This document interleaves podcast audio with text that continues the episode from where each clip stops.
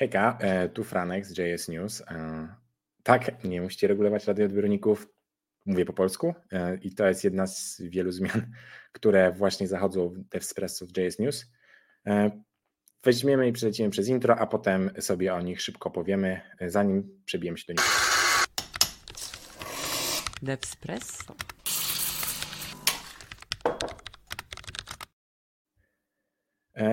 Tak jak wspominałem, e, wracamy do języka polskiego. To jest trzeci sezon JS News. Zaczynamy liczenie od jednego ponownie, czyli po pierwszym polskim sezonie, po drugim angielskim sezonie, teraz wracamy do polskiego. Format jest cały czas ten sam, to znaczy staramy się w jak najszybszym czasie, może nie jak najszybszym, ale w szybkim czasie, w krótkim czasie przebić się przez newsy ze świata e, frontendu, backendu, mobilek, wszystkiego związanego z JavaScriptem i nie tylko. Jeżeli chodzi o Devspresso samo w sobie, to jest to wymagający projekt i Julek z Piotrkiem, twórcy Devspresso, e, ciągnęli go na swoich plecach już dwa lata i oczywiście my jako e, osoby, które występowały, pomagaliśmy im też gdzieś tam e, za kulisami staraliśmy się pomagać nie tylko w nagrywkach, ale też w innych tematach, natomiast nie ma się co oszukiwać, jest to duże obciążenie i po prostu ich obydwu Najzwyczajniej w świecie już to zmęczyło. Zupełnie im się nie dziwię, e, bo stałem obok i patrzyłem, jak to się dzieje i czasami nawet nie da się e, pomóc, po prostu to jest ogromna odpowiedzialność, duże wyrzeczenia, dużo wyrzeczeń i, i tyle. Także to, co się wydarzyło, to Despresso miało trafić do szuflady, natomiast e, gdzieś tam po rozmowach i po krótkich dyskusjach, czy tam troszkę dłuższych, doszliśmy do wniosku, że jest alternatywna droga, to znaczy, aby firma Allergy Ventures, czyli ta, w której pracuję i w której jestem współwłaścicielem, e, przejęła Devspresso. E, plan jest taki, żeby kontynuować to, co udało się już zbudować, czyli gdzieś tam co tydzień wypuszczać e, newsy, tak jak to miało miejsce, utrzymać listę gości i osób, które o tych newsach mówią i cóż, tylko tyle. Natomiast to, co się zmieni, to na pewno to, że będziemy starać się E, z perspektywy Allergy Ventures gdzieś rozpromować, e, pomóc z różnymi problemami, tak, z obciążeniami, próbować trochę to zdjąć z prowadzących, e, bo dużo spoczywało na ich barkach. I w związku z tym mam też nową osobę do przedstawienia. Jest to mój wieloletni kolega, który również pracuje ze mną w Allergy Ventures. Jest to Patryk, który będzie dzisiaj gościem i będzie mi pomagał przebić się przez newsy. Cześć wszystkim.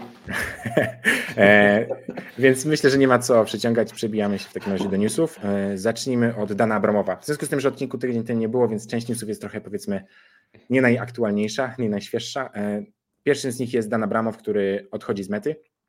Nie będzie on już e, pracował dla mety, natomiast pozostaje w zespole Reacta jako gdzieś tam part-time contributor, chyba tak to będziemy mogli określić. Na pewno jego zaangażowanie trochę spadnie, bo z tego co rozumiem ma pojawiać się na spotkaniach co tydzień, e, ma gdzieś tam wciąż się wypowiadać na różne tematy, natomiast no już nie będzie to jego praca na etat. E, Meta on pisał, że... Mhm. Mów, mów. On pisał, że już jakiś czas temu chciał odejść, jakiś rok temu, ale wtedy odejście z e, mety nie było możliwe w ten sposób, że nie mógłby wtedy być dalej kontrybutorem. Teraz pisał, że to się zmieniło i może odejść z firmy, ale dalej być kontrybutorem do, do samego Reacta, tak jak tam parę osób jeszcze w zespole. Tak, zgadza się. E, myślę, że tutaj duży, duży wpływ na to ma e, Versel, który gdzieś e, właśnie sponsoruje programistów Reacta i jego rozwój, w związku z tym, że to też jest ich ważny produkt. Tyle, jeżeli chodzi o Dana Abramowa i z newsów wersjo, wersjonowych, nie wiem jak to nazwać, Astro 2.9. Co masz Patryk dla nas? Tak, y, Astro jest to framework, który umożliwia dosyć szybkie i łatwe tworzenie statycznych stron, a także aplikacji. I w tej wersji, czyli w wersji 2.9 mamy trzy nowe rzeczy. Jedną z nich jest View Transitions, czyli jest to komponent. Y, do tego komponentu mamy jeszcze dyrektywę Transition Animate i ona pozwala na mm, animowanie przejść między y, page'ami. Do tej pory to wymagało routingu po stronie klienta. Teraz te, to nie jest wymagane. E, tak naprawdę tam w ogóle nie jest JavaScript używany. Pod spodem e, używa to mm, czegoś, co nazywa się też View Transitions z Chroma. E, I w dosyć prosty sposób możemy sobie animować jakieś przejście i myślę, że wiele osób na tym skorzysta, nawet my u nas w firmie. Kolejną rzeczą jest to, że przekierowywania, które kryją się pod nazwą redirect, nie są już dłużej pod flagą experimental, tylko są już stabilne, więc jak ktoś jeszcze nie korzystał z tego feature'a, bo się bał, teraz śmiało może to zrobić. I kolejną rzeczą są optymalizacje bandlowania. I w tej sytuacji, mm,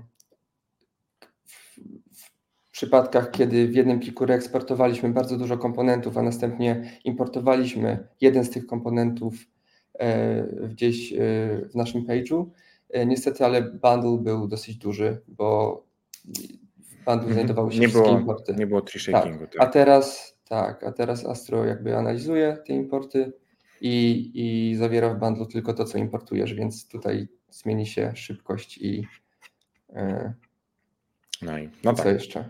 No wszystko, no wydajność po prostu, tak. A też przesył danych, co czasami można o tym zapomnieć, ale to się przydaje, szczególnie tam, gdzie internet powiedzmy jest drogi, tak, gdzie pakiet kosztuje. No to Są jeszcze jest. takie miejsca. Są, w sensie może nie w Europie, w Europie nie szczególnie, tu mamy w miarę to unormowane, ten, e, ten rynek cenowy jest taki spójny, natomiast tak, są miejsca, mówię bardziej o innych częściach świata, w sensie kraje trzeciego świata tak zwanego, one mają z tym jeszcze e, w tej sprawie gorzej. Tyle jeżeli chodzi o Astro, a ja z kolei chciałem powiedzieć o ban, e, które pojawia się praktycznie co odcinek w, w, w JS News, dlatego że twórcy tam jadą ostro z koksem, nie ma co, co oszukiwać. Tym razem Oczywiście kontynuacja pracy nad kompatybilnością z Nodem i eksperymentalne wsparcie dla Vita, e, który jest powiedzmy też wszechobecny całkiem w, w tym środowisku e, frontendowym. Wsparcie dla webworkerów, wsparcie dla e, local storage async, tak, czyli klasyki i dodanie flagi, która nazywa się small i to jest trochę takie powiedzmy edgy, e, bo jest to small przez SMOL. Tak, to się pojawia w wielu miejscach teraz, chyba jest modne. Tak, e, no to taka Wszystko moda jest small. Tak, e, ja kojarzę to z memu, więc jestem trochę zaskoczony, że to znalazło miejsce w takim programie, natomiast to, co robi ta flaga, to po prostu zmniejsza zużycie mm, RAMu na rzecz lepszej, w sensie Gorszy performance, ale mniej, mniej e, RAMu, tak? Że jeżeli mamy jakieś tam powiedzmy mocne ograniczenia założone na nasze środowisko, no to tutaj możemy to wykorzystać, żeby się zmieścić w limitach. No i jeszcze dodanie flagi bail do ban test, czyli jeżeli pierwszy test nam nawali, kończymy przelot, co się przydaje w CI, e, jak mamy na przykład tak, że po prostu chcemy sfailować joba jak najszybciej, wiedzieć, czy nasz commit jest nie ok. I to tyle, jeżeli chodzi o bana. E, Okej. Okay. Yoga. Wielu może umknęło, ale na początku tego miesiąca yoga weszła na wersję 2.0, a w tej wersji dodano 198 komitów i to jest chyba pierwsza taka duża zmiana od 2018 roku, bo Meta porzuciła, znaczy wiele osób się zastanawiało, czy Meta w ogóle porzuciła ten projekt, w każdym razie nic tam się nie działo, ale Możesz wspomnieć jeszcze, bo wracają. w sumie nie wiem, czy osoby, które siedzą w webie wiedzą, czy yoga, czym yoga zasadniczo jest, ale yoga, yoga jest. No silnik layoutowy, który jest używany w wielu miejscach, też w React Native, tam chyba jakiś React PDF był, z tego co widziałem. Tak, ja kojarzę React PDF, ale tak, React Native powiedzmy, że jest największym użytkownikiem, e, jeżeli tak, tak można nazwać. W najnowszych zmianach jest wsparcie dla czegoś, co w sumie już jest od Reacta 0.71, czyli e, gapu, row gap i column gap z Flexboxa. Tego do tej pory nie było. Mhm. E, wsparcie też jest dla samego repozytorium i dla kontrybutorów, bo do tej pory e, w projekcie było coś takiego jak bug i to była wewnętrzna, wewnętrzne narzędzie e, mety służące tam buildowaniu ich monorepo i to z tego co wiem przeszkadzało innym kontrybutorom i oni przeszli z tego baka do GitHub Actions, więc chyba chcą po prostu zachęcić innych do, mhm brania udziału w projekcie. Mhm. Tak, i oni też tam próbują od jakiegoś czasu, z tego co, co tu było napisane, jakby ujednolicić troszkę y, style. Możesz e, nieco więcej powiedzieć o tym, Franek, bo.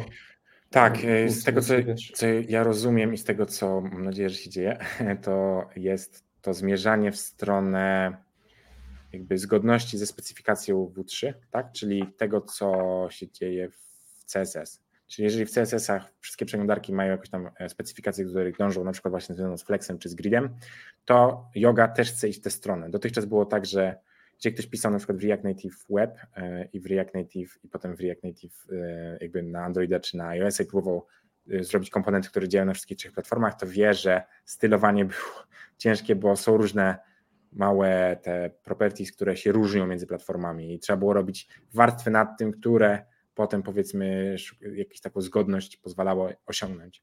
Więc teraz to nie będzie potrzebne, bo jeżeli yoga będzie zmierzać w stronę tego, żeby mm, ten layout można było układać tak jak w CSS, no to to będzie tak samo działało jak e, w przeglądarce, więc e, powinno być łatwiej zarówno z punktu widzenia tworzenia takiego programowania, jak też dla osób, które przychodzą na przykład z webówki do mm, React Native i chcą jakby zacząć działać, tak? Nie będą musieli się uczyć nowych rzeczy, tylko będą mogli korzystać już istniejące umiejętności, także to jest bardzo fajna sprawa.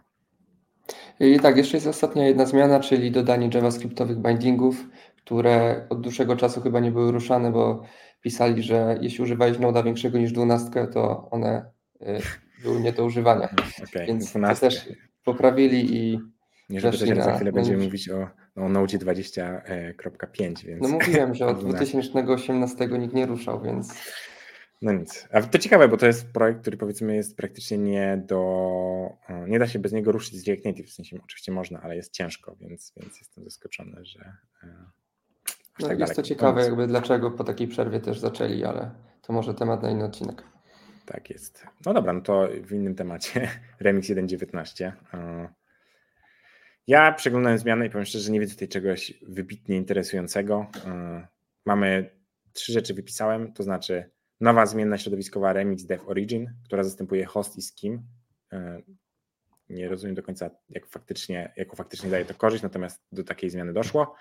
Druga rzecz ciekawa, czyli to, że jeżeli robimy builda, to on wypływa netapliki, które możemy wykorzystać, żeby przeanalizować e, bundle s builda, więc to jest jakiś tam plus, jeżeli jesteśmy, mamy ochotę coś pooptymalizować, no teraz nadchodzi taka możliwość. Plus e, kontrola polifili Node.js w momencie, kiedy deployujemy remixowy serwer na nie Node.jsowy serwer, tak? czyli środowisko w sensie. Czyli jeżeli jesteśmy na Cloud, Cloudflare Workers albo na Deno, czy gdziekolwiek to próbujemy odpalić, tam nie mamy Node.jsowej biblioteki, więc są polifile i można teraz wybrać, które są, a których nie ma. No i to jest spoko, zawsze to coś nie ładujemy, coś tam będzie szybciej działać. Natomiast to i tak powiedzmy jest stopgap solution, tak, w wersji 2.0 już to nie będzie aktualne, więc powiedzmy sobie szczerze, jeżeli faktycznie Ci to przeszkadza, to można na to spojrzeć, jeżeli nie przeszkadza Ci to, to wątpię, że było bo sens się w tym jakoś bardzo zagłębiać, no bo za chwilę będzie wersja 2.0, może nie tak za chwilę, no ale powiedzmy jak przyjdzie wersja 2.0, to już będzie e, nieznaczące, także nie zagłębiałbym się w tą wersję. Dużo jest jeszcze oczywiście dużo innych małych fixów e, gdzieś tam w changelogu, natomiast z tych ciekawych to tyle.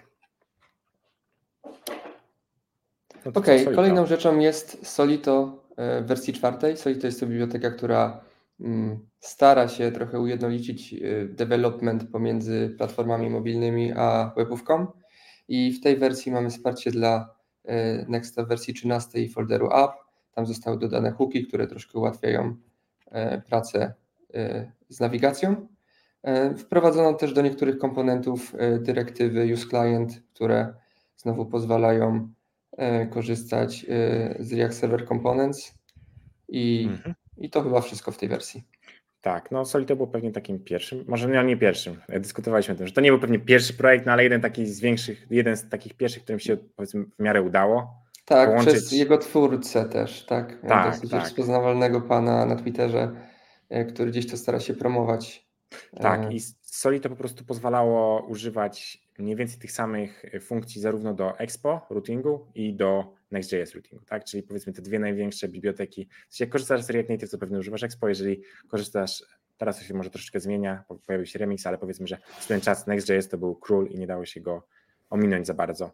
Więc e, jeżeli używałeś tych dwóch rzeczy, no to instalowałeś sobie Solito i miałeś jakby ujednolicone. I to w miarę działało, natomiast pewnie to wszystko się gdzieś tam Solidum też będzie zmieniać w związku z tym, że eksport znaczy, To są dopiero, tak, początki. Mam nadzieję, że w przyszłości może też dzięki Expo Router ten w ogóle nawigacja będzie jeszcze prostsza. No właśnie. Ale cóż, jeżeli korzystacie z Solito i korzystacie z Nexa 13, lub wyżej, no to teraz... Szczerze mówiąc wątpię, że ktokolwiek korzysta z Solito i słyszał o tym, ale teraz już wiecie. Teraz już Sprawdźcie. Wiecie. Dobra, to kolejny news, to jest w sumie zabawne. Note, właśnie wspominaliśmy o tym, że Note 25 Powiem szczerze, nie wiem, czy to jest jakikolwiek news. W sensie ja przeglądałem changelog, nie widzę tam nic ciekawego. U nas pipeliny przeszły automatyczne i poaktualizowały Node we wszystkich projektach do 25, e, w których mogliśmy wejść na w sensie z 24 na 25. Ok, przeszło, nie widzę żadnej różnicy, więc nie wiem, czy jest się na, tu nad czym, nad czym rozwodzić. Wolałbym chyba pogadać o storybooku, który miał większą aktualizację, e, więc do tego przejdziemy. E, tak, w storybooku jest parę rzeczy, ale skupimy się w sumie na najważniejszych, czyli jest nowy onboarding dla nowych użytkowników, aczkolwiek nie wiem, czy on jest bardzo użyteczny gdyż y, tworzenie storiesów w storybooku jest y, bardzo proste i można to praktycznie zrobić z miejsca i sobie samemu próbować. E, kolejną no. rzeczą jest wsparcie dla, e, znaczy poprawienie tak naprawdę konfiguracji e, bibliotek do stylowania.